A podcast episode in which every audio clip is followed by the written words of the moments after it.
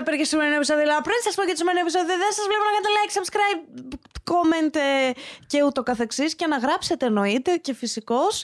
Ε, γιατί δεν κάνεις πλέον τη δασκάλα Νατάσα Εξενταβελώνη, γιατί στο σημερινό κρίμα έχω τη μεγάλη τιμή μετά από πραγματικά απέτηση του κοινού. Δηλαδή, το κοινό λύσαγε για να δει στο κρίμα τη Νατάσα Εξενταβελώνη.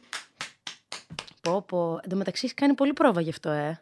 Ήταν του πιλότου η εκφορά. Ναι. Ε, Στα κρίμα. Ακριβώς. Τι ωραία που είμαστε εδώ, καλέ. Τι κάνεις εδώ, Ποιος σε Ήρθα για φώναξε; σε- Εσύ προσωπικά. Έτσι, ναι, είναι Εσύ αλήθεια. προσωπικά. Πόση ώρα σε καθυστέρησα να έρθω; Εντάξει, έκανες 50 λεπτά. 50 λεπτούλια. Έτσι, ένα ακαδημαϊκό 50 λεπτό.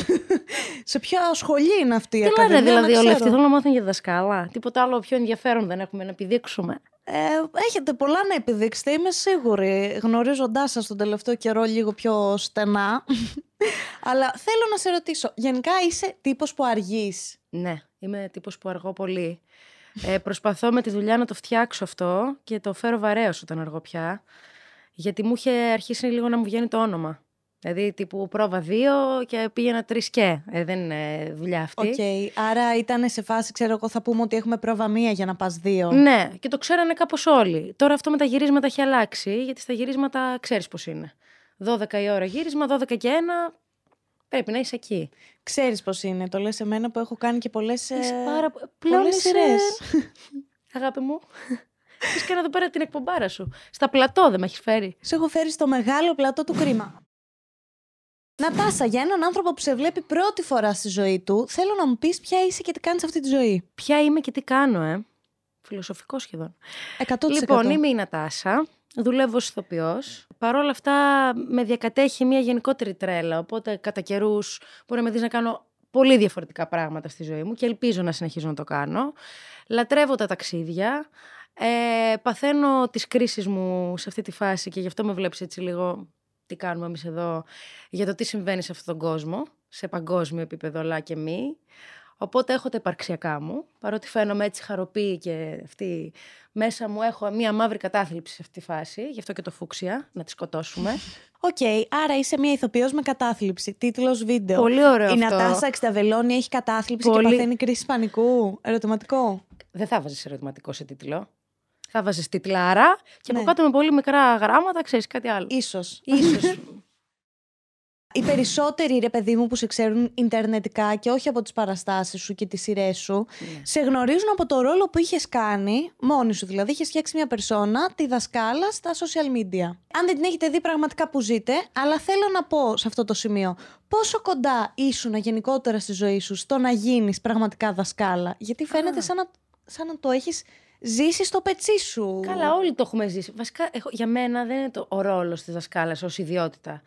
Είναι αυτό που με κινητοποιούσε τότε, είναι αυτή η γυναίκα της διπλανής πόρτας, την οποία όπου και αν είναι είμαι ερωτευμένη μαζί της και τη λατρεύω, η οποία δεν ξέρει, δεν ελέγχει το στόμα της, δεν ξέρει τι λέει, ε, είναι πάρα πολύ direct και πάρα πολύ ειλικρινής, μέσα σε αυτή την ειλικρίνεια της φεύγουν πράγματα τα οποία είναι και political incorrect και ταυτόχρονα όμως είναι και γλυκά και ταυτόχρονα θες και να τη σκοτώσεις αλλά και λίγο τη συμπαθείς γιατί είναι μία θεία σου, οπότε αυτό είναι το combo που έγινε.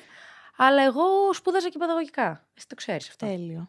Ναι, οπότε Αλλά ξέρεις. το κοινό πρέπει να το... Ναι, σπούδαζα παιδαγωγικά. Έχω περάσει δηλαδή και από τις τάξεις δημοτικού σχολείου. Α, έχεις περάσει από τις τάξεις; Έχω περάσει για να κάνω πρακτική. Οκ. Ναι, έχω περάσει. Και πώς ήταν αυτό σαν εμπειρία; Τα αγαπά- Εγώ, αν δεν ήμουν δηλαδή ηθοποιός, δασκάλα θα ήμουν. Οπότε μ' αρέσει πάρα πολύ. Έχεις όμως και όλο το υπόλοιπο, το... όχι μόνο το, το, εκπαιδευ- το παιδαγωγικό κομμάτι, έχεις και το... Της, Το- εκ- της γυναίκας Ελληνίδας εκπαιδευτικού της γενιάς μας, ρε παιδί μου. Αυτή που βλέπαμε εμείς μεγαλώνοντας. Εσύ δεν είχες μια τέτοια δασκάλα, ας πούμε; Εγώ είχα. Ε, όλοι είχαμε μία δασκάλα Είχα. η οποία ξέρεις, τα ξέρει και λίγο παραπάνω και η οποία με το που τη τριμώξει δεν, δεν παίζει να πει δεν ξέρω. Δηλαδή δεν μου είχε τύχει ποτέ αυτή, αυτό το συγκεκριμένο τύπος, δασ- αυτός ο συγκεκριμένος τύπος δασκάλας να τη ρωτήσω συγγνώμη κυρία αυτό στην τάδε σελίδα και να πει να σου πω κάτι ειλικρινά δεν ξέρω. Ε, το τι είναι αλήθεια και το έχω θα το κρίνω εγώ, ξέρεις, είπε εκφυγή. Δεν αντέχω.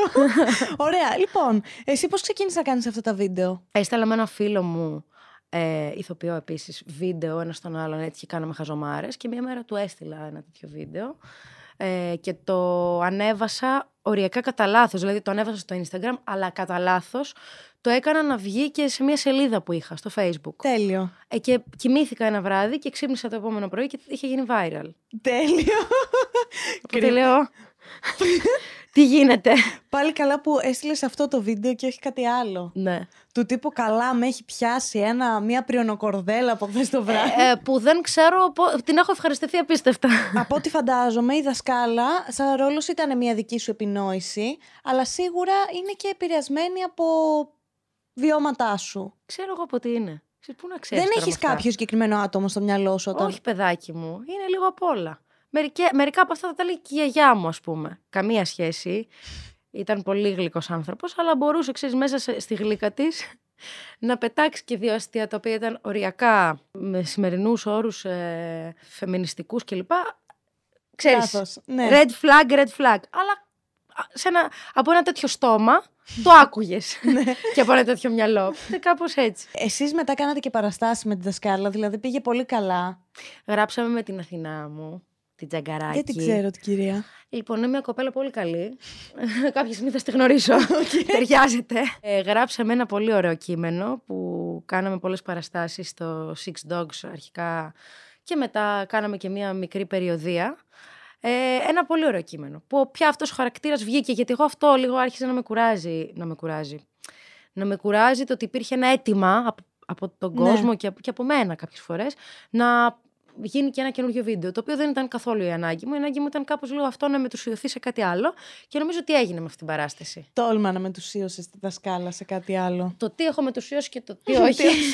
Άσα να το κρίνω εγώ ίδια. Ε, και πολλοί κόσμος ξεκίνησε να μιλάει με αυτή την προφορά από τότε που έκανες αυτό το ρόλο. Συμπεριλαμβανομένης και της ε, ζωεπρέ που έχετε αυτή τη στιγμή μπροστά σας. ε, Και Τιμή μου. Απολαμβάνετε στις οθόνες σας. Τιμή μου, τιμή και μου. πραγματικά πολλοί κόσμος. Δηλαδή, πώς νιώθεις που έγινες μια σωστή και αληθινή influencer; Φοβερό κι αυτό. Τι να πω γι' αυτό; Ήταν η πρώτη σου επαφή με τη φήμη όλο αυτό το πράγμα; Φήμη, ε. Κοίτα να σου πω κάτι. Δεν ήταν ακριβώς έτσι, γιατί δεν ήταν από αυτά, ρε παιδί μου, που προχωράς στον δρόμο και σου λέω Γεια, σε ξέρω. Αποκλείεται. Όχι, όχι, δεν συνέβαινε αυτό. Δεν συνέβαινε καθόλου. Και αυτό μου άρεσε. Ότι είχε μια, ήταν μια άλλη. ήταν κάπως αυθύπαρκτο το κομμάτι. Τόλμα. Δεν μπλεκόταν με μένα. Άλλη αυτή, άλλη εγώ.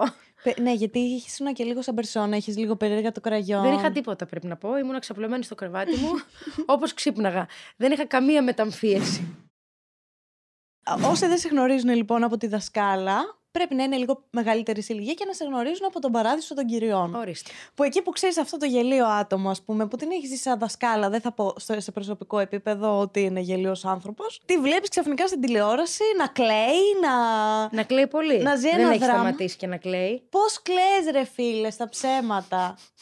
Άκου ερώτηση τώρα, είναι σε αυτό που λες. Πολλά λόγια μαθαίνετε στο θέατρο. είναι όλες αυτές οι απορίες μου, να ξέρεις. τώρα είναι η ε, αληθινή ερώτηση. Θα την απαντήσω αν είναι. Δεν σε εξουθενώνει εσένα όλο αυτό το κλάμα. Ε, σε εξουθενώνει, αλλά και απ' την άλλη, ξέρεις, έχεις έναν τρόπο λειτουργίας. Άλλος είναι ο τρόπος λειτουργίας. Μπαίνεις στα πράγματα σε μια θεατρική παράσταση, άλλος σε μια ταινία, άλλος σε μια σειρά. Πόσο μάλλον να είναι καθημερινή. Έρχεσαι σε μια επαφή με αυτό και βρίσκεις έναν τρόπο και να διαχειρίζεσαι τον εαυτό σου για να μην Ναι. Πέσει σε μαύρη κατάθλιψη, αλλά και να μπορέσεις κάτι να προτείνεις με αυτό. Να ερμηνεύσεις κάπως αυτό που γίνεται. Βέβαια, αν ε, σκεφτείς κάτι που συμβαίνει στην καθημερινότητα, είναι πολύ εύκολο να κλάψεις από ό,τι καταλαβαίνω. Δηλαδή, είναι ένας εύκολος τρόπος. Α, εννοείς να κάνεις μια αναγωγή σε κάτι δικό σου; Ναι, ρε παιδί μου, να πεις ότι. Α, ωραία. Δεν είναι κάτι που. Α, δεν το κάνεις έτσι. Όχι καλά, είσαι καλά. Πώς κλε. Θα, θα- τα δικά μου, τα προσωπικά μου θα τα εκμεταλλευτώ και δεν το κάνω αυτό ποτέ.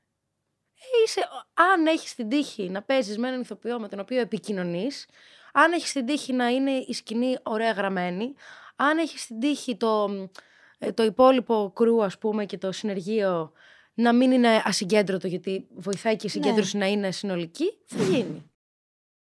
Δεν είναι περίεργο που έχεις φαν από διάφορους χώρους που είναι τελείως διαφορετικοί. Γιατί φαντάζομαι αυτοί που βλέπουν τον παράδεισο Ναι. των κυριών δεν είναι οι ίδιοι που θα, θα ερχόντουσαν να δουν τη βίλα, ας πούμε, που κάνατε πέρσι. Την κάνετε Όχι, δεν φέτος τη ήταν η- βίλα; Δεν Την κάναμε πέρυσι και νομί... ελπίζω ότι κάποια στιγμή θα καταφέρουμε, δηλαδή θέλουμε πολύ να καταφέρουμε να την ξαναπάμε. Γιατί παίχτηκε για δύο χρονιές. Και είναι συγκλονιστική η παράσταση και ανατριχιαστική και λες. Ευχαριστούμε. Αποκλείεται, γιατί έχετε και κάποια κομικά σημεία μέσα. Είναι τόσο διαφορετικά όλα αυτά που είναι σχεδόν σαν να μην μιλάς για το ίδιο είδος, για, τη- για, το ίδιο, για την ίδια τέχνη ας πούμε, είναι άλλα πράγματα. Σε σχέση με τη σειρά, το πολύ ωραίο είναι ρε παιδί μου ότι ξέρεις, ε, εμένα αυτό μου έκανε πολύ καλό στην ψυχή, ότι πετυχαίνω ε, ανθρώπους και καμιά φορά και μεγαλύτερες ηλικίες, αλλά και από όλες τις ηλικίες που μου λένε «Μου- Είσαι η παρεούλα μου, μου λένε μια φορά μια κυρία. σταμάτα! Λε σταμάτα! Είσαι η παρεούλα μου. Οπότε αυτό ξέρεις, έχει μια άλλη. Έχεις μια καθημερινή επαφή με τον κόσμο. Και όντως είσαι η παρεούλα του. Είσαι 8 το απόγευμα και συνηθίζει όλο να σε βλέπει εκείνη την ώρα. Είναι πολύ γλυκό. Πώ οι δικές μας γιαγιάδες βλέπανε το Καλημέρα Ζωή και. Ξέρεις, γιαγιά, εγώ δεν έβλεπα καλημέρα ζωή. Εντάξει, ρε παιδί μου. Σε λέω. παρακαλώ τώρα. Μαζί με τη γιαγιά συνήθως. Ε, ναι, με αυτά μεγαλώσαμε. Με τα μεξικάνικα και με τέτοια. Είσαι αυτά. κάτι αντίστοιχο Με τώρα. αυτά που άλλαζες, ρε παιδί μου, ε, το βλέπει σήμερα και το ξανάβλεπες μετά από τρεις εβδομάδες και το παρακολουθούσες μια χαρά. δεν είχες χάσει σχεδόν τίποτα.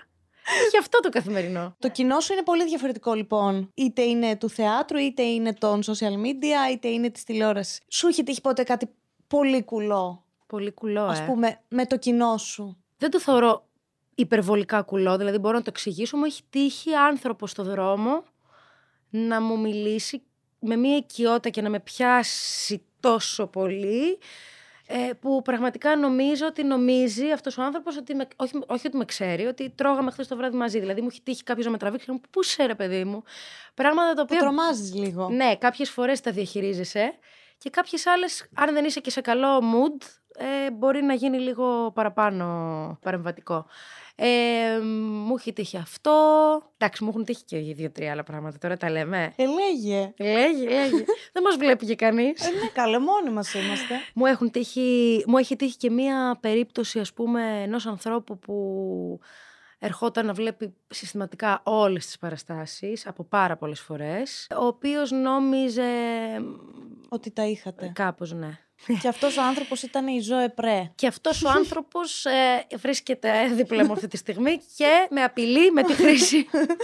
Λέξεων, αν Λέξεων. θέλεις. Εντάξει, λίγο τρομακτικό μου ακούγεται. ναι. Και το χειρότερο, το χειρότερο που αυτό θέλω να το πω, γιατί με ενοχλεί πυρηνικά, είναι αυτοί οι άνθρωποι οι οποίοι πας να φας έξω, ας πούμε, και τραβάνε μια φωτογραφία και τη δίνουν κάπου. Αυτό δεν βρίσκω ούτε χαριτωμένο, ούτε τίποτα. Δηλαδή αυτό, αν το καταλάβω, που έχει τύχει μια φορά να το καταλάβω, γίνομαι έξαλλη. Έχεις πιάσει ποτέ κάποιον να του πεις τύπου; Όχι, αλλά συνέβη πολύ πρόσφατα να είμαι κάπου και να τρώω. Αφού έχω πάει σε ένα επισκεπτήριο στον πατέρα μου που ήταν άρρωστος και δεν ήμουν καθόλου στα καλά μου.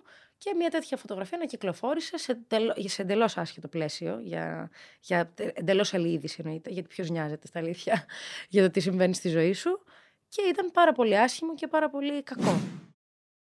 Μιας που μιλήσαμε για τον παράδεισο των κυριών, εσένα δεν σε τρομάζει λίγο μη τυχόν και εγκλωβιστή στο ρόλο της Αμαλίας; Γιατί είναι καθημερινό; Θα σου πω ότι δεν μπορούσα να φανταστώ ποτέ ότι θα έπαιζε σε ένα καθημερινό. Φοβόμουν πάρα πολύ μια τέτοια συνθήκη. Και ακόμα, και τώρα που είμαι, σου λέω ότι είναι πολύ μεγάλη δυσκολία, πολύ μεγάλη τριβή. Η απάντηση σε όλα αυτά είναι οι άνθρωποι που συμμετέχουν. Και εννοώ όλους. Κυρίως τους σκηνοθέτες, που είναι πολύ σημαντικό. Εμείς έχουμε τρεις σκηνοθέτες που είναι, τους λατρεύω, τους ανθρώπους και τους τρεις καταπληκτικούς ηθοποιούς, καταπληκτικούς συντελεστές. Έχουμε πολύ καλή επικοινωνία με τους σεναριογράφους μας, οπότε ξέρεις, νιώθουμε μια ασφάλεια. Οκ, δεν είναι ότι δεν τους έχετε γνωρίσει ποτέ, οπότε απλά παίρνετε κείμενα όχι, και τα όχι, όχι, εκτελείτε. όχι, δεν υπάρχει αυτό. Οπότε γενικά αυτό σου δίνει λίγο μια ασφάλεια να δουλέψεις, γνωρίζοντας βέβαια ότι ο χρόνος πιέζει. Είναι καθημερινό. Πρέπει να παράξεις υλικό. Ε, αλλά τώρα να εγκλωβιστώ στο ρόλο της Αμαλίας, όχι, δεν το έχω σκεφτεί έτσι. Η αλήθεια είναι βέβαια ότι νιώθω την ανάγκη να κάνω παράλληλα και άλλα πράγματα. Τώρα δηλαδή είμαι σε πρόβες για κάτι άλλο. Δεν κάθομαι και καθόλου στα αυγά μου. Τι άλλο; Μμμ. θα κάνουμε το γλάρο του Τσέχοφ με τον Δημήτρη Καρατζά. Ποιος θα κάνει το γλάρο; Εγώ. Συγγνώμη. Ποιος θα κάνει το γλάρο, λέει. Καταλάβατε σε τι εκπομπή ήρθα; Πολύ. με τη συγκατάθεσή μου. Ένα μεγάλο ποσοστό των δραματικών σειρών που παίζονται εκτιλήσονται στο παρελθόν. Είναι φοβερό και αυτό που λες. Πώς γίνεται αυτό, ενώ πού πιστεύεις ότι οφείλεται, Γιατί σε- αυτή τη στιγμή συμβαίνουν πολύ δραματικά πράγματα. Οπότε θα μπορούσαμε να επικεντρωθούμε και στο σήμερα, ρε παιδί μου. Πολλές ωραίες σειρές θα μπορούσαν να βγουν. Νομίζω ότι βοηθάει κάπως ε, η αναπόλυση, κάπως λίγο, δεν ξέρω, εξοραίζεται με έναν τρόπο το παρελθόν. Μη με ρωτήσεις γιατί. Θέλω να πω ότι ειδικά θεματικές που καταπιανόμαστε κι εμείς στη σειρά σε σχέση με, με τη θέση της γυναίκας το τότε, δεν έχουμε τίποτα να ζηλέψουμε από τέτοια Ε, ναι. πράγματα. Όμως και πάλι, παρόλα αυτά, λειτουργεί κάπως ε, έτσι νομίζω. Η ανάμνηση, μνήμες και ανθρώπων έτσι που τώρα είναι ε, σε μια ηλικία που θέλει πολύ να δει τον εαυτό του στο Ναι. τότε. Δηλαδή, εμένα πολλές κυρίες μεγαλύτερης ηλικίας μου λένε ότι μου θυμίζεις τα νιάτα μου και εγώ φορούσα κάτι τέτοια και αυτά. Ε, νομίζω αυτό. Και κάπως λίγο βοηθάει η αισθητική αυτή. Αρέσει στον κόσμο. Ναι, οκ, γιατί οι περισσότερες σειρές που παίζουν τώρα είναι αυτή η φάση. Ρε παιδί μου. Νομίζω, βέβαια και εμένα μου. Δηλαδή, τι να σου πω. Θα ήθελα να βλέπω και περισσότερα σύγχρονα πράγματα. Μην, μην, τε- μην Μην τρελαθούμε. τρελαινόμαστε. Μην τελείως. τρελαινόμαστε. Σου έχει τύχει ποτέ να πας σε συνέντευξη και Ναι. να σε ρωτήσουν πράγματα; Τέλος πάντων, να σε έχουν εκνευρίσει λίγο, να σε έχουν ενοχλήσει. Να μην περνάς πολύ ωραία σε αυτή τη συνέντευξη. Δεν μπορείς να πεις αυτή τη συνέντευξη που βιώνεις τώρα. Άλλη συνέντευξη. Πήγαινα να ρε πω, παιδί μου. βλέπεις το, πως τρέμω. ναι, είναι η απάντηση, ναι. Τι κάνεις, θες να πεις σε αυτήν την περίπτωση, τι κάνω; Ναι, ρε παιδί μου. Και πού Ε, πιστεύεις βασικά ότι οφείλεται αυτό; Πιστεύεις ότι ο κόσμος, να φανταστώ, οι ερωτήσεις θα ήταν πιο κίτρινες για να σε εκνευρίσουν. Ναι, αυτό με ενοχλεί. Πο- Με ενοχλεί. Αλλά. Άκου, έχει να κάνει λίγο και με το. Δηλαδή, πώς να σου πω, για να γίνει μια ωραία συνέντευξη, νομίζω. Ε, είναι αμφίδρομο το πράγμα. Ξέρεις πολύ καλά ποιον έχεις απέναντί σου, ξέρεις πολύ καλά σε τι πλαίσιο απευθύνεσαι. Οπότε, ας πούμε, με ενοχλεί από τη μία να πηγαίνεις σε μια εντός εισαγωγικών κουτσομπολίστικη εκπομπή και να μην περιμένεις ότι θα σε ρωτήσουν κάτι Ναι. κίτρινο. Ε, θα σε ρωτήσουν και καλό θα ήταν να το ήξερες και εσύ που πήγαινες. Είναι λίγο Ναι, καταλαβαίνω τι έτσι λες. το πράγμα. Όμως μου έχει τύχει να νιώσω ότι κάπως ό,τι και να κάνω καλλιτεχνικά θα είναι πιο σημαντικά κάποια άλλα πράγματα. Ναι. Δηλαδή μου έχει τύχει. ε, Το άβολο δεν είναι να συζητήσουμε λίγο για το τι κάνω εγώ γενικά και να με ρωτήσει και δύο ερωτήσεις για το με ποιον τάχω. Το άβολο είναι να μιλάμε για τη δουλειά, να μιλάμε, ας πούμε, στην παράσταση που κάναμε πέρυσι τη βίλα που την είδες. Που είναι ανατριχιαστική η παράσταση. Ναι, και που η θεματική ήταν πολύ συγκεκριμένη και πολύ σπουδαία και μ, ένα έργο βαθιά φεμινιστικό, μιλώντας για τα βασανιστήρια ε, του Πινοσέτ. Και μέσα σε αυτό δεν νομίζω ότι χωράει, ρε παιδί μου, άλλη ερώτηση. ε, λοιπόν, μου έχει τύχει ακόμα και σε τέτοιο πλαίσιο να γίνει τέτοια ερώτηση και δεν ένιωσα πολύ βολικά. Αλλά ούτε θα τσακωθώ. Δεν, θα- δεν μπαίνω σε αυτή τη λογική γιατί νομίζω ότι αυτό είναι κάτι το οποίο ε, θα βγεις ε, χαμένος έτσι κι αλλιώς. Ναι. Δεν ανοίγεις διάλογο δηλαδή με κάτι το οποίο έχει την τάση, ας πούμε, να παραποιήσει λόγια σου. Να... Αυτό μπορεί να το κάνει ανα πάσα στιγμή. Βάζεις ένα δεν μπροστά από μια πρότασή μου και τελείωσε. Έχει γίνει. Την έχεις φτιάξει όπως θες. Πιστεύεις ότι ο όρος Έλληνες διάσημοι είναι ένα κατασκεύασμα της ελληνικής τηλεόρασης, ας πούμε. Έλληνες διάσημοι. λέγοντας- Διάσημοι γενικότερα. Α, το ποιοι είναι οι διάσημοι; Ότι, ναι, είμαστε ότι αυτός είναι διάσημος. Celebrity. Κοίτα, ρε αυτό παιδί είναι. μου. Άκου, αυτό πρέπει να έχεις πετριά. Δηλαδή, για να. Πώς να σου πω, εκτός αν είσαι ρε παιδί μου τώρα ένας άνθρωπος ο οποίος είναι όντως πασίγνωστος κλπ. Όλα τα υπόλοιπα ενδιάμεσα στάδια, οι- οι γκρίζες περιοχές, νομίζω, ότι για να δημιουργηθεί μια τέτοια αίσθηση πρέπει να έχει και σε μια πετριά προσωπική. Ναι. Και η αλήθεια είναι ότι και στο χώρο μας και σε όλους τους χώρους νομίζω. Ε, αλλά λέω συγκεκριμένα το χώρο μας γιατί μ, εντάξει, υπάρχει και ναρκισισμός αρκετός στο χώρο μας. τώρα. Εννοείται, ναι, εντάξει, όποιο, γενικότερα όποιος προβάλλεται. Ναι, μωρέ, είναι λογικό δι- να έχει, έχει περισσότερα ζητήματα εαυτού να διαχειριστεί. Έτσι Ναι. κι αλλιώς και λόγω του ότι βλέπει τον εαυτό του πιο συχνά, έχει feedback πιο άμεσο. Οπότε νομίζω ότι πρέπει να έχεις και μία προσω... ένα... λίγο μία προσωπική πετριά για να πιστέψεις ότι κάποιος είσαι στην Ελλάδα επειδή έκανες ένα-δύο πράγματα ή επειδή κάποιος σε γνώρισε. Αυτό μου φαίνεται εμένα λίγο αστείο. Αλλά η λύση είναι να είσαι από το περιστέρι και να έχεις φίλους περιστεριώτες για να σε προσγειώνουν. Και να σου λένε τι λες κοπέλα μου; Τέλειο είναι αυτό. Δεν πιστεύεις ότι είναι λίγο κατασκεύασμα των τηλεοπτικών εκπομπών, ας πούμε, για να έχουν και θέματα να ασχολούνται; Καλές, σαφώς. Γιατί θεωρώ ότι τώρα που είμαι στο σπίτι τα πρωινά, αν ανοίξω να δω τηλεόραση, θα δω άτομα που μπορεί να έχουν κάνει, ξέρω εγώ. Ναι, μωρέ, δεν έχει Ένα σημασία. πράγμα, κάτι Μία άκυρο, σύμβαση είναι ξέρω και εγώ. αυτή. Ενώ μία σύμβαση είναι όπως και όλες. Ένας ρόλος ότι εγώ παίζω τώρα τη διάσημη και εσύ παίζεις τον παρουσιαστή που μπορεί να μην είσαι και ακριβώς καλά. Μπορεί να παίζει και το δημοσιογράφο και είναι ακόμα πιο Ναι, αστεία τα στενάχωρο. πράγματα.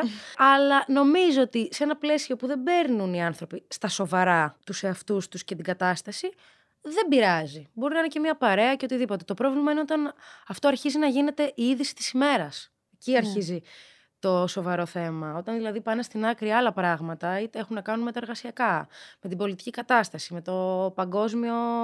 Ναι, με όλα αυτά την με τους παγκόσμια- με πολέμους. τους πολέμους και οτιδήποτε. Και θεωρούμε ότι αυτή είναι η είδηση της ημέρας. Εκεί αρχίζει λίγο να γίνεται επικίνδυνο, νομίζω. Και έχει γίνει κιόλας αυτό τώρα. ε, Έχει πάει λίγο και στην πολιτική σκηνή η κυτρινίλα αυτή. Του τύπου ασχολούμαστε πλέον με το τι κάνει ο κάθε πολιτικός στην προσωπική του ζωή. Αυτό πώς θα το σχολίαζες εσύ, ας πούμε, το ότι ξαφνικά τα κανάλια ασχολούνται με τον Κασελάκη, ας πούμε, ασχολούνται με το πού πήγε με το σύντροφό του, ε, τι καφέ ήπιανε και το ρίχνουν και πάνω του. Ότι εσύ βγαίνεις και μας δείχνεις. Θα σου πω ότι έχω καταλάβει εδώ και πολύ μεγάλο διάστημα και μιλάω για μεγάλο μεγάλο διάστημα ότι έτσι κι αλλιώς εμ, δεν αναποθέτω τις ελπίδες μου στο κομμάτι της ενημέρωσης από την τηλεόραση και από πολλά μέσα.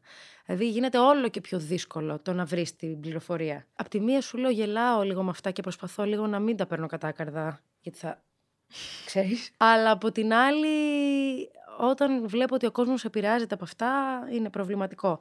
Νομίζω ότι ένα από τα κομμάτια αυτά τα οποία με έχουν πληγώσει βαθιά τα τελευταία χρόνια και μιλάω και για την κυβέρνηση αλλά και δεν ξέρω, το διευρύνω λίγο το θέμα είναι το κομμάτι της ε, παραπληροφόρησης και της προπαγάνδας. Δηλαδή όλα μπορώ να τα αντέξω με έναν τρόπο. Λέω εντάξει έχεις μια τέτοια πολιτική. Δεν σ' αρέσει. Δεν θα την ψηφίζεις. Την ψηφίζει ο κόσμος. Μάλλον αλλάζει η κοινωνία και δεν το έχεις καταλάβει. Αλλά το κομμάτι του να μην μπορεί να βγει με τίποτα προς τα έξω μία αλήθεια και να είναι όλα τόσο στοχευμένα και τόσο πουλημένα, αυτό με, με στενοχωρεί πάρα πολύ. Είναι γελίο τώρα να συζητάμε για το τι κάνει και τι τρώει ο Κασελάκης, ούτε που με ενδιαφέρει. Ούτε εκείνος θεωρώ ότι θέλει ακριβώς να, το, να πει τρώω αυτό, ας πούμε. Ναι. Απλά μετά τον κράζουν και τα κανάλια που τα ίδια κανάλια πηγαίνουν έξω από το γυμναστήριό του ή οπουδήποτε, ας πούμε. Δεν και ξέρω. δεν βγαίνει συνέχεια. Νομίζω ότι η ευθύνη μοιράζεται και λίγο. Ναι, έχεις δίκιο σε αυτό που λες. Δε- Και εμείς έχουμε και πολιτικούς σε αυτή τη χώρα, καταλαβαίνω, που ε, είναι αμφι... ε, αμφιβάλλω για το κάθε τι. Ισχύει, έχεις Δηλαδή δεν έχουμε τι έχουμε ας πούμε, σε αυτή τη χώρα πια. Έχουμε αντιπολίτευση. Είναι το, τέτοια η πληροφορία και τέτοια η παραπληροφόρηση που δεν μπορείς να φτιάξεις μία λίστα και να πεις αυτοί οι άνθρωποι συνήθως λένε αυτά. Αυ- με αυτούς περίπου συμφωνώ. Όχι δεν ξέρεις. Είναι τόσο αποπροσανατολιστικό. Και τελικά όλη αυτή η φθορά που νιώθουμε όλοι κάθε μέρα και η χιδεότητα από παντού και η έλλειψη ελπίδας το κάνει νομίζω όλο και πιο εύκολο για τους ανθρώπους που κυβερνούν. Ξέρεις, να χαθεί κάθε αίσθηση ότι από κάπου μπορώ να πιαστώ και αυτό ξέρεις, σιγά σιγά νομίζω σε κάνει να επικεντρώνεσαι στο δικό σου μικρό κόσμο. Και το, το έπαθα και εγώ φέτος και ήταν η πιο ε, συνταρακτική για μένα. Ότι είπα, «Α, κάτσε ρε εσύ, δηλαδή τώρα εσύ για να αντέξεις όλα αυτά κάθεσαι και σε νοιάζει α, το σπιτάκι σου να είναι καθαρό, λίγο να φτιάξεις το κολατσιό σου, λίγο το... Ε, όχι, δηλαδή αν φτάσουμε και σε αυτό, τελειώσαμε. Ναι, απλά ξέρεις ποιο είναι το θέμα. Είναι τόσο πολλή πληροφορία, τόσο πολύ η θλίψη, τόσος πολύ ο πόνος, η απόγνωση, η απογοήτευση, όλα αυτά μαζί. Που πραγματικά φτάνει σε ένα σημείο που δεν γίνεται να γίνει διαφορετικά. Αν είσαι και λίγο, ρε παιδί μου, όχι αδύναμος, αν είσαι και λίγο, τι να σου πω, επιρρεπής με όλες αυτές τις ειδήσεις που ακούς καθημερινά, ε, δεν μπορείς και να το αντέξεις. Όχι, και συνηθίζεις να είσαι αδύναμος και συνηθίζεις η φωνή σου να μην έχει, να μην ακούγεται. Ε, και αυτό είναι πάρα πολύ πληγωτικό. Εγώ δεν θα ξεχάσω ποτέ στην περίοδο του, προε- του προεδρικού διατάγματος που επηρέαζε ας πούμε, τους καλλιτέχνες και λοιπά, πόσο μαζική ήταν η κινητοποίηση, ε, πόσες συλλογικότητες μπήκαν σε αυτό, οι φοιτητές, καθηγητές όλων των δραματικών σχολών Ναι. και ήταν, έγινε μια ε, πορεία και μια συγκέντρωση. Δηλαδή μπορεί να έχει δεν ξέρω πόσες χιλιάδες κόσμου. Ε, από το Σύνταγμα μέχρι την Ομόνια και πιο κάτω έφτανε ο κόσμος και έβλεπα μετά, γυρνούσα στο σπίτι γυρνώντας από τις διαδηλώσεις τα κανάλια και δεν αποτυπώνονταν τίποτα. Οπότε λες, άρα, για να μπορέσω να το αλλάξω όλο αυτό, θέλει τη δύναμη να κάνεις οριακά ακτιβισμό. Να πεις ότι εγώ θα αναλάβω. Όχι, ακτιβισμό κανονικά, όχι Ακτιβισμό οριακά. κανονικά. Εγώ θα αναλάβω στα δικά μου social να το προωθώ. Εγώ θα αναλάβω αυτό. Μετά έρχεται, έχεις και ένα, πώς να σου πω, ένα feedback έτσι από τον κόσμο ότι αν εσύ έχεις κάποιους ακόλουθους ή αν εσύ έχεις κάποια δύναμη να μιλήσεις, μίλα. Και αυτό είναι και πιεστικό για τον Ναι. εαυτό, ότι πρέπει κάτι να κάνω. Και είναι αυτός ο φαύλος κύκλος. Εσύ Του αυτό στρες, το, το εννοώ. αντιμετωπίζεις εσύ στα social media σου αυτό να σου στέλνουν τύπου γίνεται αυτό, μίλα γι' αυτό, πες ναι, αυτό. ναι, το αντιμετωπίζω. Το έχω αντιμετωπίσει και με ανθρώπους οι οποίοι με ενδιαφέρουν βαθιά η γνώμη τους και η άποψή τους. Ε, ότι εσύ δεν μπορείς να κάνεις αυτό. Πήγαινε σε αυτή την εκπομπή, ας πούμε, να, να πεις ότι θα μιλήσεις για, το, για, για τη σειρά, για οτιδήποτε και βγες με ένα πανό και κάνει αυτό. Ναι, αλλά αυτό χρειάζεται και μία ενέργεια. Χρειάζεται να μην τρέχουν και τα προσωπικά προβλήματα. Και αυτό χρειάζεται και μία ασφάλεια του ότι αύριο θα, μπορεί, θα με πάρει ο άλλος στη δουλειά. Γιατί όταν ο άλλος ξέρει ότι εσύ μπορεί σε μία δική ας πούμε να μιλήσεις, θα πει εντάξει τώρα θα πάρω την εξαβελών Ξέρεις που... τι, είναι και αυτό. Εγώ αυτό δεν το έχω δει πρακτικά να λειτουργεί. Έχω δει μ, μ, για την ακρίβεια το αντίθετο. Και σε περιπτώσεις εργασιακά περιβάλλοντα που δεν ήταν τα κατάλληλα, που κάπως υπήρχε ένα κλίμα και πρόμητου εννοώ, ε, μη μιλάς γι' αυτά. Εγώ όσες φορές έχω μιλήσει, όσες φορές οι συναδελφοί μου έχουν μιλήσει, ποτέ δεν τους είδα να μην έχουν δουλειά. Για μένα το πιο σημαντικό είναι πώς μετατοπίζεται λίγο η σκέψη. Δηλαδή, εμένα, εγώ η σκέψη που κάνω τώρα είναι ότι αφού απέτυχε το πρώτο, το δεύτερο, το τρίτο, το τέταρτο στη λίστα των όπλων που έχεις για να αντιδράσεις, τι μένει. Και στα αλήθεια νομίζω ότι μένει η αμορφιά, το να μπορείς να κρατάς την ανθρωπιά σου μέσα σε αυτές τις συνθήκες. Επιστρέφω δηλαδή σε πιο βασι... βασικούς τρόπους να ζω, οι οποίοι εν τέλει δεν είναι και καθόλου βασικοί. Η ευγένεια είναι. Σου λέω, εμένα μου τυχαίνει καμιά φορά να μου μιλάει κάποιος ευγενικά στο δρόμο και θέλω να βάλω τα κλάματα. Λέω, Α, ξέρεις, υπάρχει και αυτό. Εναποθέτω τις ελπίδες μου στον κόσμο. Στην καταστροφή Στη... του κόσμου. Όχι, εναποθέτω τις ελπίδες μου όλες στην αλληλεγγύη. Όλες. Μα δεν μόνο υπάρχει- αυτό λειτουργεί πια. Δεν υπάρχει τίποτα άλλο, δεν μπορούμε να κάνουμε τίποτα. Βλέπεις τι γίνεται στο. Ε, η κατάσταση είναι όχι απλώς εμπόλεμη και δεν μπορούμε να... κα- δεν είμαστε παρατηρητές σε ένα σκρολάρισμα. Δηλαδή, πώς να σου πω, οι περιβαλλοντικές μας ανησυχίες. Πού είναι τώρα, γίνεται πόλεμος. Οι φεμινιστικές μας ανησυχίες. Πού είναι, πεθαίνουν Ναι. γυναίκες, πεθαίνουν παιδιά. Ε, ε, ε, τι να πω τώρα, οι, οι ψυχοθεραπείες που κάνουμε και μιλάμε για ενσυναίσθηση και λίγο αυτό και να βρω τον εαυτό μου. Τι, τι, τι λέμε, δηλαδή έρχεται μια τέτοια κατάσταση για να σου αποδείξει ότι την κατάλληλη στιγμή δεν θα κάνεις τίποτα μάλλον. Ανάμεσα στα θύματα θα δεις και δύο-τρία παπούτσια. Κάτσε μήπως παραγγείλεις και τίποτα. Είναι αυτό που φοβόμουν νομίζω, είναι η δυστοπία. Τι ωραία, μου φτιάξει το κέφι. Έτσι, αυτά γιατί... Κοίτα, φούξ. και όμως να σου πω κάτι. Στα αλήθεια η ζωή συνεχίζεται και πρέπει να βρίσκουμε τρόπους λίγο να... να ζούμε. Μιλούσα με έναν φίλο μου ο οποίος είναι από τη Συρία και ξέρει πολύ καλά από πόρνο και από δυσκολία και από Ναι. πόλεμο και σε μια προσπάθειά μου να βρω κάποιον να μου πει τι γίνεται, μου είπε μη χάνεις την ελπίδα σου, μη χάνεις το κέντρο σου και τ- η μόνη, ο μόνος τρόπος κάπως λίγο να δημιουργηθεί μια αντίσταση σε όλη αυτή τη βία που βιώνουμε καθημερινά είναι η ομορφιά, η αλληλεγγύη και να κρατήσουμε λίγο τον πυρήνα μας. Πιστεύεις ότι η ρόλη στα σύριαλ, η γυναική ρόλη, είναι λίγο παλαιομοδίτικη. Γενικότερα, ρε παιδί Στα μου. σύριαλ συγκεκριμένα. Ναι. Κοίτα, πιστεύω ότι γενικά μπορούμε και καλύτερα. Νομίζω αυτό που προσπαθούν οι σεναριογράφοι, υποθέτω, γιατί δεν είμαι σεναριογράφος, είναι να κάπως να διατηρήσουν το ύφος, τις αξίες και τα προβλήματα της εποχής για την οποία γράφουν, περνώντας... Δεν σου λέω μόνο Α. τα παλιά, τα... τα Μιλάς και για τις σύγχρονες ε, σειρές. Δεν βλέπουμε ρόλους με φεμινιστικές Περιμένεις να δεις ανησυχίες. εσύ sex education, δηλαδή στην ελληνική TV. Ναι. Εντάξει, όχι, δεν, δεν είμαστε εκεί νομίζω ακόμη. Αλλά δεν είμαστε εκεί και ως κοινωνίες. Δηλαδή, εγώ προσπαθώ λίγο να κρατάω την επαφή μου με την πραγματικότητα, η οποία λέει ότι ακόμη και τα, μ, και τα κινήματα ε, πολλές φορές, τα λάθη που γίνονται νομίζω, είναι ότι προσπαθούμε λίγο να ενσωματώσουμε μία εξέλιξη στα πράγματα, η οποία δεν έχει εσωτερι... εσωτερικευτεί ακόμη. Οπότε πάμε λίγο μιμητικά να πούμε ότι καταλαβαίνουμε κάποια πράγματα. Δεν είναι εκεί η σύγχρονη κοινωνία. Αυτό, αυτό εγώ καταλαβαίνω. Δηλαδή αυτό κάπως λίγο αντανακλά. Ε, θα μου πεις δεν μπορεί η τηλεόραση και η τέχνη και να έχουν εκπαιδευτικό χαρακτήρα. Μπορεί, αλλά νομίζω ότι είμαστε λίγο πιο πίσω από αυτό που... από αυτό που θα μπορούσε. 6.000 χρόνια πίσω, ρε παιδί μου. Όχι, όχι πολλά, όχι πολλά. Δεν βλέπουμε πολλές γυναίκες σκηνοθέτες στην ελληνική τηλεόραση. Εμείς βέβαια έχουμε τη γεωργία μας στον παράδεισο των κυριών που είναι και είναι ο άγγελος του Είναι ο άγγελος του παραδείσου μας. Είναι κούκλα. Είναι. Είναι υπέροχη. Είναι. Είναι καλή στην δουλειά της. Είναι. Είναι αποτελεσματική. Είναι. Δηλαδή θέλω να πω ότι σαφέστατα μπορούμε να το κάνουμε οι γυναίκες αυτό.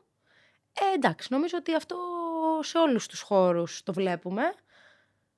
Είναι απόρρια αυτού που σου λέω, ότι είμαστε λίγο πιο πίσω και πρέπει λίγο να ανοίξει το πράγμα. Δηλαδή δεν είναι μόνο οι αντωνυμίες, αυτό θέλω να πω. Ναι, στις αντωνυμίες που έχουν να κάνουν, ας πούμε, με το τι φίλο θέλει να επιτελέσει, ποιο φίλο επιτελεί το κάθε άτομο. Φυσικά. Εδώ στα επαγγέλματα δεν υπάρχει. Εσύ έχεις βιώσει, ας πούμε, σεξισμό στο. Ε, βέβαια. Παντού. Στη δουλειά σου μιλάω, εντάξει. Παντού, παντού καλέ, παντού, παντού. Ενώ μα, μα σε τέτοιες κοινωνίες μεγαλώσαμε. Δηλαδή, νομίζω ότι η γυναίκα που θα πει όχι, εγώ δεν ξέρω, δεν έχω καμία εικόνα, μάλλον είναι η γυναίκα που είναι τόσο πια εσωτερικευμένος ο σεξισμός και η πατριαρχία που δεν έχει κάτσει λίγο να τα βάλει κάτω. Και εγώ λίγο άργησα να τα βάλω κάτω. Και επειδή έχω πολύ, αγαπώ πολύ τους άνδρες και έχω πολύ και έχω μια αδυναμία στον μπαμπά μου, έχω πολύ αγαπημένους ε, άντρες στη ζωή μου και φίλους. Ξέρεις, με έπιανε λίγο μια τάση ναι. να υπερασπιστώ κάπως λίγο τον άνθρωπο ο οποίος βάλετε, αλλά και αυτό εσωτερικευμένη ναι. Πατριαρχία είναι. Που δεν σημαίνει ότι δεν βάλετε. Δηλαδή, Καλέ, βάλετε. ότι και αυτοί δεν περνάνε λίγα. Οι, οι δικοί μου φίλοι και αγαπημένοι άνδρες οι οποίοι είναι τα παιδιά αυτά που θέλω να έχω στη ζωή μου, ενώ άρα τους έχω επιλέξει και ναι. άρα έχουν κάποιες αρετές, βάλλονται σίγουρα. Και δεν περνάνε καλά σίγουρα. Είσαι ένας άνθρωπος που σου αρέσει πολύ να τοποθετείς σε κοινωνικοπολιτικά. Μου αρέσει, είναι λες. Σου αρέσει ρε παιδί μου, έχεις αυτή την ανάγκη. Δεν μπορείς να το βουλώσεις. Και πολύ καλά κάνεις. Έχει υπάρξει ποτέ κάποιος από τον εργασιακό σου χώρο ή από τον περιγυρό σου γενικά να σου πει «Ρε Νατάσα μου, εντάξει ρε παιδί μου, μην τοποθετήσει κι εσύ τόσο έντονα». Δεν, νο... δεν τοποθετούμε τόσο έντονα. να λέμε και του στραβού το δίκιο. Γιατί δεν μπορώ και αυτό το πράγμα. Μπορεί να με κάνει έξελ και αυτό. Ότι βγαίνει, ας πούμε, ο τάδε ή τάδε, συμπεριλαμβανομένου και... του, του εαυτού, ναι. και λέει το πιο ε, σωστό πράγμα, αντικειμενικά σωστό και εύκολο και εύπεπτο, που μπορεί η κοινωνία να τον τέξει, και λέμε ότι τοποθετείται. Δεν, δεν αυτό δεν σπάει, δεν σπάει αυγά. Δηλαδή, όταν έχει γίνει ένα ολόκληρο κίνημα μητού, είναι εκατό φορές πιο εύκολο να, να βγεις και να μιλήσεις. Να, ναι. να πεις να πεις κάτι μικρό. Νομίζω ότι αυτό που με ενοχλεί πάρα πολύ και στις συνεντεύξεις, στο πώς γίνονται και στο πώς δίνεται ο λόγος και στην τηλεόραση και στα κανάλια κλπ. Είναι ότι πρώτα δημιουργείται ένα πλαίσιο για το τι είναι ανεκτό, τι είναι αποδεκτό, τι είναι ενεργητικό, δραστικό, αλλά όχι και πάρα πολύ, ώστε να γίνει κάποια μεγάλη ανατροπή. Και μετά πάμε, κάπως λίγο οι άνθρωποι, και σουλουπωνόμαστε σε αυτά τα πλαίσια και λέμε κάτι το οποίο ναι, μεν είναι σωστό, αλλά δεν είναι και ρηξικέλευτο, γιατί σιγά μην ακουστεί το ρηξικέλευτο.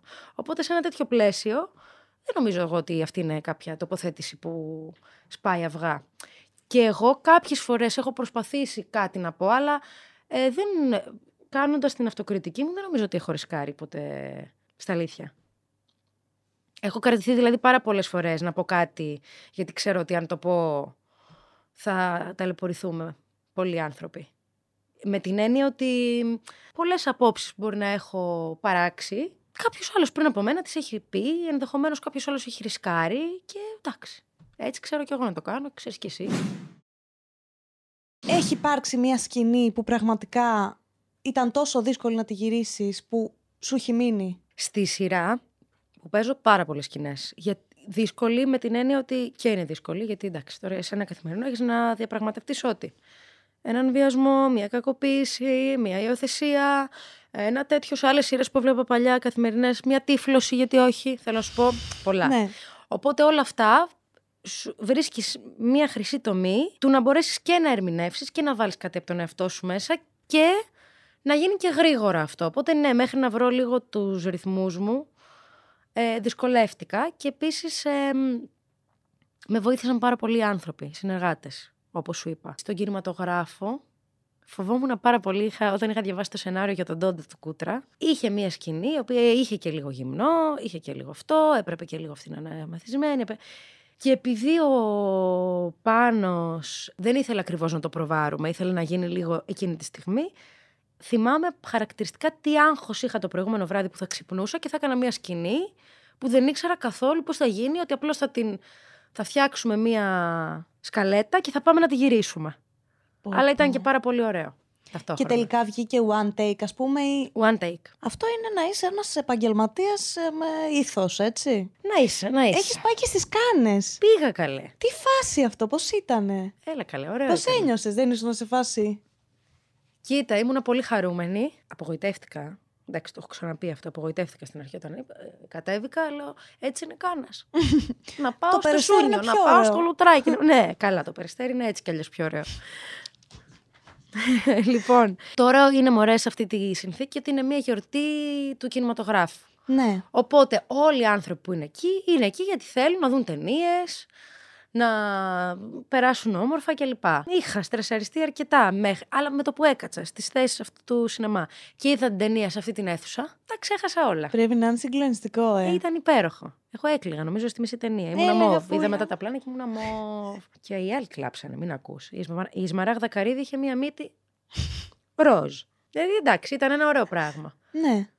Πέραν όλων των άλλων τα φορέματα και αυτά, ε, θέλεις να δεις την ταινία σου. Το κοινό είναι διεθνές, οπότε ξέρεις κάπως είναι... λίγο παίρνεις feedback. Ναι, και είναι τόσο περίεργο να βλέπει την ταινία σου. Σου κάποιος... μιλάνε στα εγγλέζικα και δεν καταλαβαίνεις τα μισά.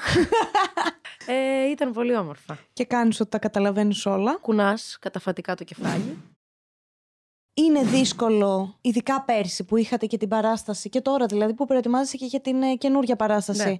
να κάνεις καθημερινό και να έχεις και όλα αυτά παράλληλα. Είναι απάνθρωπο, ωριακά. Υπάρχουν μέρες που δουλεύω 17 ώρες. Και πώς το αντιμετωπίζεις αυτό, Υπάρχει χρόνος για την προσωπική σου ζωή του τύπου να πας στο σπίτι σου; Δεν υπάρχει χρόνος να κοιμηθείς. Αυτό εννοώ. Να πας στο σπίτι σου να κάτσεις με το βρακί στον καναπέ και να δεις Ξέρω εγώ, με το βρακί στον καναπέ κάθεσαι απαραίτητα γιατί δεν έχεις την εντοχή να βάλεις κάποια πιτζάμα. Ούτε να την πλύνεις ούτε να την απλώσεις. Ξεκινάμε από αυτό. Okay. Θα πω και ένα έτσι για σένα για πάρτι σου ότι στην πρώτη βδομάδα, μέχρι λίγο να συνηθίσει ο οργανισμός μου την κούραση, έβγαλα τα σεντόνια να τα πλύνω και δεν έβαλα άλλα. Οπότε κοιμόμουν στο στρώμα. Τέλειο. Χωρίς σεντόνια και ένιωθα πραγματικά ότι κάτι δεν πάει καθόλου καλά στη ζωή μου. Ότι θέλω μία μαμά να έρθει στο σπίτι και όπως την πήρα τηλέφωνο, έλα, να κάνει κάτι. Η μόνη λύση σε αυτό είναι να περνάς πολύ ωραία και να, να βρίσκεις τρόπους και να δίνεις ενέργεια και να κρατάς ενέργεια και να το διαχειρίζεσαι. Δηλαδή, ευτυχώς που στο, περνάω στις πρόβες μαγικά και βλέπω ανθρώπους να είναι στη σκηνή που τους θαυμάζω όλους, έναν προς έναν και το σκηνοθέτη μας και όλους και ευτυχώς που είναι αυτό το περιβάλλον που λέω εντάξει δεν πειράζει, αξίζει, αξίζει. το κόπο. Δεν υπάρχουν μέρες που λες ξέρεις κάτι πω δεν θέλω με τίποτα, θέλω να κάτσω σπίτι να κοιμηθώ. Εγώ στα αλήθεια με τεμπέλα. Τέλειο. Εντάξει. αυτό όλο που συμβαίνει δηλαδή είναι εφιάλτη Λοιπόν, εγώ στα αλήθεια εγώ στα αλήθεια, δώσ' μου τέσσερις μήνες διακοπές. Δεν είμαι από αυτούς που θα σου πούν. Μωρέ, τον τέταρτο μήνα λίγο κουράστηκα. Δώσ' μου και πέμπτο, είμαι εδώ.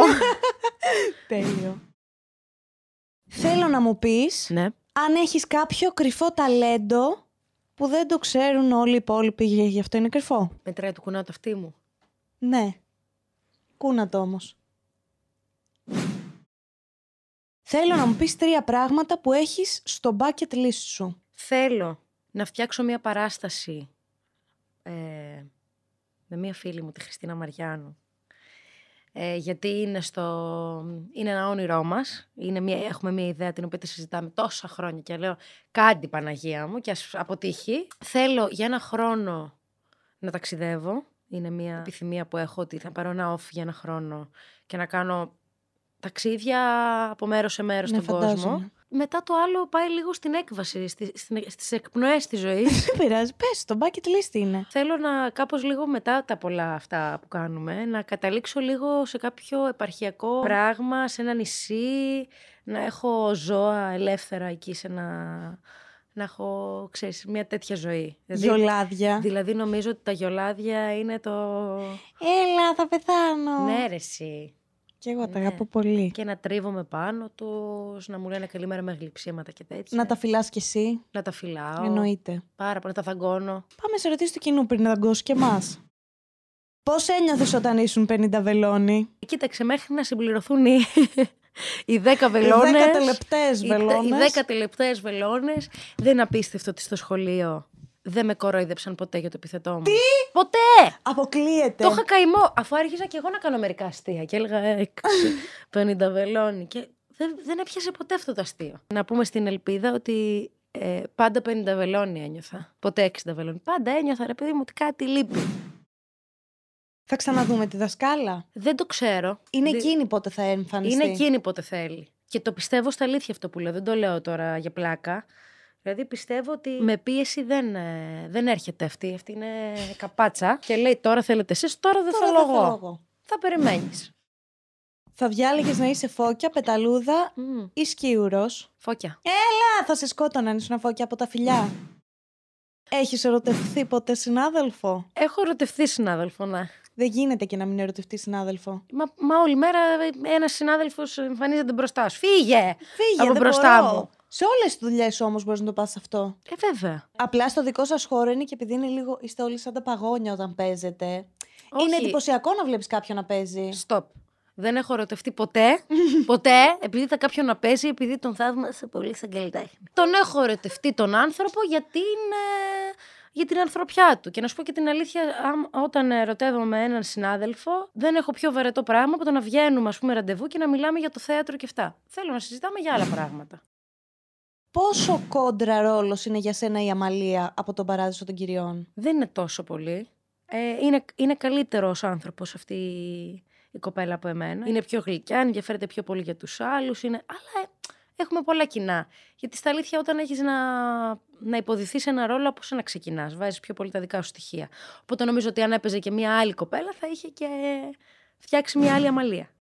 Μία τελευταία ερώτηση. Θέλουμε να μας πεις ε, μία περίεργη ιστορία σου από ταξίδι που έχεις πάει. Θα επιλέξω την Πορτογαλία. Είμαι στη Λισαβόνα με την κολλητή μου φίλη. Έχουμε τέλος πάντων τέσσερις μέρες. Θέλουμε να τα δούμε όλα, το οποίο είναι ανέφικτο. Και έχουμε βρει κάποιες συγκεκριμένες περιοχές να πάμε. Και προκειμένου να πάμε σε μια περιοχή που για να πας με τα πόδια περνάς από μια πολύ κακόφημη περιοχή στη Λισαβόνα, φτάνουμε, πάμε, περνάμε τέλεια και πρέπει να γυρίσουμε. Εγώ δεν έχω μπαταρία στο κινητό. Η Ράνια δεν έχει πολύ μπαταρία στο κινητό. Δεν ξέρουμε πώς να γυρίσουμε γιατί δεν έχουμε GPS λόγω αυτού. Πόρε Και λέει η Ράνια, λοιπόν, θα βγάλω το iPad της δουλειάς που το έχει μαζί της, να πάμε με αυτό. Βρίσκουμε λίγο ίντερνετ και πάμε. Και λέμε, να πάμε από τον δρόμο το σύντομο, που είναι 25 λεπτά ή από τον άλλο. Από το σύντομο. Και περνάμε λοιπόν από την πιο κακόφημη περιοχή στη Λισαβόνα και ξαφνικά, σε ένα στενό, βρισκόμαστε μπροστά σε κάτι πάρα πολύ επικίνδυνο, τύπου δύο σταματημένα αυτοκίνητα κάνουν κάτι, σταματάνε, μας βλέπουνε. Δηλαδή η κατάσταση ήταν... νο- νομ- Πρέπει να απορρίσανε και οι ίδιοι. Τι Λοιπόν, που- τι ακριβώς, φάση αυτές; ακριβώς. Ήταν μια περιοχή που εκ των υστέρων μάθαμε ότι δεν περνάς. Δεν περνάς από εκεί, ρε παιδί μου, είναι από αυτό που σου λένε. Ας Όχι πούμε, ομόνια, το καλοκαίρι χειρότερα πήγα στο, φαντάζομαι. στο Μεξικό και δεν ένιωσα ποτέ ανασφάλεια. Αλλά υπάρχει μια γειτονιά δύο που σου λένε από εκεί δεν περνάς. Περάσαμε και ναι, νομίζω ότι μας είδαν και με τα τακούνια και με τα κραγιόν μέχρι εδώ και με πολλά σκουλαρίκια. Και είπαν, λογικά οι κοπέλες είναι τρελές. Άστε να περάσουν. Μας κοιτούσαν έτσι. Περάσαμε και φύγαμε. Αλλά περνώντας, της έλεγα Πεθαίνουμε, πεθαίνουμε, πεθαίνουμε, πεθαίνουμε. Πεθαίνουμε, πεθαίνουμε. Νομίζω θα έχουν να τη λένε και αυτή την ιστορία. Το πίστευα. Ένα βράδυ που ήμασταν εκεί και κάναμε τα ντύλια. Και εκεί λοιπόν και εκεί λοιπόν που κάνω, που σχεδιάζαμε. βγάζω το staff. Ποιο στα, φαντάζομαι χειρότερα πράγματα γίνεται εκεί. ναι, μπορεί να γινόταν κάτι πολύ χειρότερο. Δύο αμάξια τώρα σου λέω με φημέ τζάμια. Καλέ, σταμάτα, δεν μπορώ, Σε φοβάμαι. παρακαλώ. Μπράβο πάντως στη Σπαθοπούλου. Ακριβώς. δεν φοβάται τίποτα, ρε, ατρόμητη. τίποτα, τίποτα. Ωραία, αυτό ήταν το κρίμα. Τέλεια. Νατάσεξ Δεβελόνη, ελπίζω να σου άρεσε. Πού μπορεί να σε δει κάποιος τώρα που έρχεται ο χειμώνας; Σαν φλερτ ακούστηκε αυτό. Μπορεί να σε δει κάποιος. Μια όμορφη κυρία σαν και εσάς. Το Δεκέμβρη ανεβαίνει η παράσταση που κάνουμε, για την οποία κάνουμε πρόβες τώρα. Είναι ο Γλάρος του Τσέχοφ, σε σκηνοθεσία του Δημήτρη Καρατζά. Και θα είναι πολύ ωραία παράσταση. Πρόσεξε τι ωραίο μάρκετινγκ. Ελάτε να με δείτε να κάνω το γλάρο. Ωραία. Και στον παράδεισο των κυριών σε βλέπουμε. Και στον παράδεισο Και των ευελπιστείς κυριών. να κάνετε και τη βίλα κάποια στιγμή ξανά. Ευελπιστώ. Αυτά, ακολουθήστε τι. Πρέπει να πεις κάτι άκυρο για να κλείσουμε. Έχω αιμονή με τα φυτά μου τον τελευταίο ένα χρόνο. Ξοδεύω ό,τι περιουσιακό στοιχείο έχω για να αγοράζω φυτά. Τους έχω βγάλει ονόματα και σε πρόσφατες διακοπές γύρισα νωρίτερα πίσω στο σπίτι, άλλαξα τα εισιτήριά μου γιατί είχα κακό ένστικτο ότι έχει χαλάσει το αυτόματο πότισμα.